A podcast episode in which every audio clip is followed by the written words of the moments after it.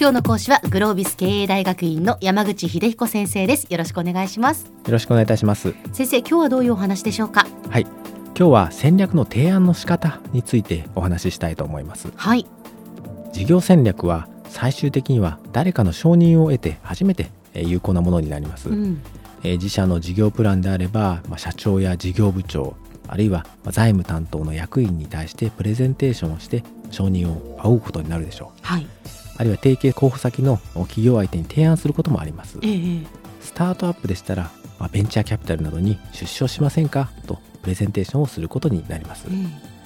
しかし、えー戦略提案のプレゼンには様々な誤解があるようですあそうなんですかはい今日は特に大事な点を2つお話ししたいと思いますはいまず戦略提案のプレゼンテーションの直前のお準備についてです皆さんは大事なプレゼンの前日仮に資料が出来上がっているとしたらあとはどんなことに時間を費やすでしょうかそうですねやっぱり資料をこう何度も読み込みながら、えー、こう質問されたらこんなことを答えようとかやっぱりこうシミュレーションしますよね。そうですよね、ええまあ、多くの人はおっしゃるように、まあ、こんなことも質問されるんじゃないかあんなことも聞かれるんじゃないかと、まあ、想定質問をあれこれ考えたり、うん念のために、えー見せるための添付資料のページをですね、まあ、どんどん増やしたりといった作業に取り掛かります、まあ、ご本人は少しでもいいプレゼンをと思って努力をされているんですが、うん残念ながらこのアプローチではプレゼンテーションの勝率は上がらないどころか逆に切れ味が落ちるかもしれませんあらそうですか。はい、これでプレゼンの準備が完了したと胸をなで下ろしていい瞬間というのは実は資料が出来上がった瞬間でも想定質問を全部カバーしきれた瞬間でもありませんはい。戦略提案のうち何を言わなくても構わないかが自分の中で整理がついた時ですうーん。まあ言い換えると絶対にこれだけは相手に伝えようという究極のメッセージが決まった時ですねはあなるほど隅々までもうこれも伝えてあれも伝えてっていうことではなくてはいその中でもこれだけは伝えようと逆にその、まあ、これは言わなくてもいいやっていうその整理ができているかどうか。そうですね、はいおっしゃる通りです、まあ、我々がプレゼンの直前にすべきことはええ出来上がって戦略提案のうちどの部分は言わなくてもいいかを決めることですはい、プレゼンの資料が30ページあったとしたら、まあ、時間が足りない場合にも絶対に触れなくてはいけない数ページを特定しますうん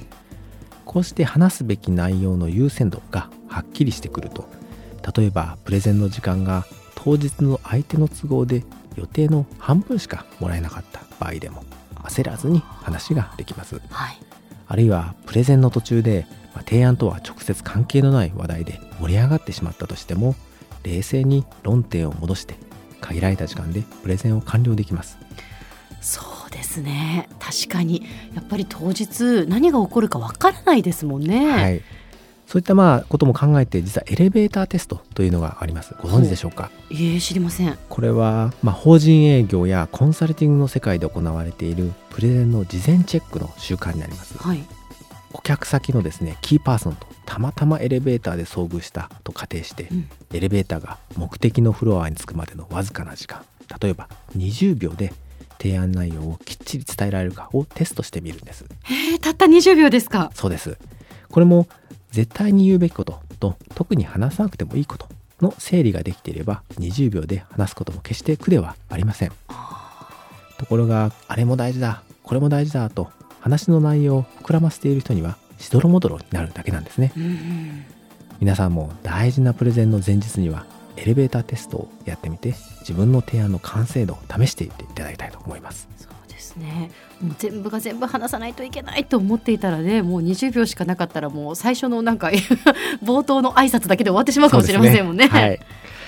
さてもう一つの誤解についてお話ししたいと思いますが、はいもう一つは提案時に相手と論理で真っ向勝負してしまうことですはい例えば、うんプレゼンテーションの時相手が「ちゃんと利益が出るんだろうか?」と質問してきた時に、まあ、予測の収支計算をした Excel のシートをですね見せつけて「この通り計算したんで心配ありません」と理路整然と答えてしまう人がいまうす、んまあ質問した人は納得していないばかりか提案者の態度にちょっと不快感を覚えてしまうでしょう本来ならば、まあまずご懸念はもっともですと質問を前向きに捉えた上で例えばこの事業では顧客サービスをアウトソースしますので人件費を20%抑えられるんですなどと、まあ、収支を改善できる理由をいくつか示すといいでしょうんうそして最後に忘れていけないのは、まあ、私の資産は以上ですが何か心配な点はありますかと確認を入れることです、というのも質問する人の多くは本当は質問をしたいのではなくて何か指摘やアドバイスをしたい場合が多いんですねうん原材料の価格変動が激しいから気をつけてほしいというもしアドバイスがあったら分かりました代替できる素材がないか検討していますといった返答ができれば、まあ、信頼感もアップするでしょうはいプレゼンテーション戦略の提案の承認権が相手にある以上相手を論理で打ち負かしても何も得はしませんうん戦略提案で勝つには戦略の内容と同じかそれ以上に相手からこの人なら一緒に仕事をしてみたいとかこの人なら事業を任せられそうだと共感を勝ち取ることが重要です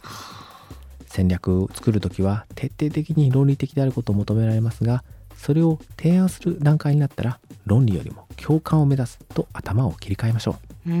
んついついこう自分の意見があって、まあ、自分の提案があってそれに疑問を突きつけられたら否定されているかのように思ってしまいがちですけれどもはい決してそうではないですもんね。そうですねええそこでまあ肩入り張らずにですね逆にあの向こうの立場を認めてあげて、うんいい会話をできるとええより信頼感を増すと思います、ええ、そうすると敵ではなく味方になってくれるとはいいうことでしょそううね。ですね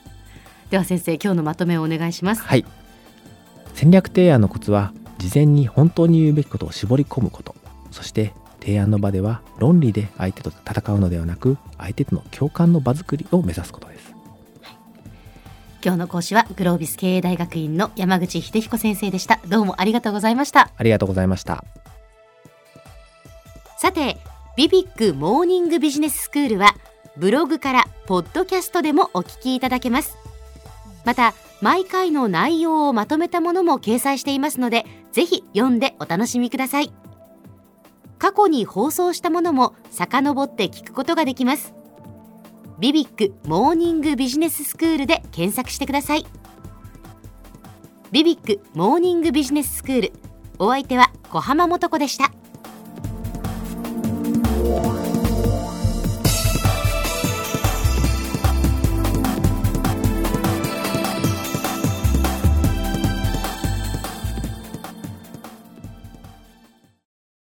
ゾクゾクグイグイメラメラつながるゾワゾワハラハラメキメキつながるズキズキモワモワほかほかつながるキリキリザワザワキュンキュンガンガンワクワクウズウズドキドキバクバク九州人のいろんな気持ちつなげます九州から輝こうキラキラつながる「キューティーネット」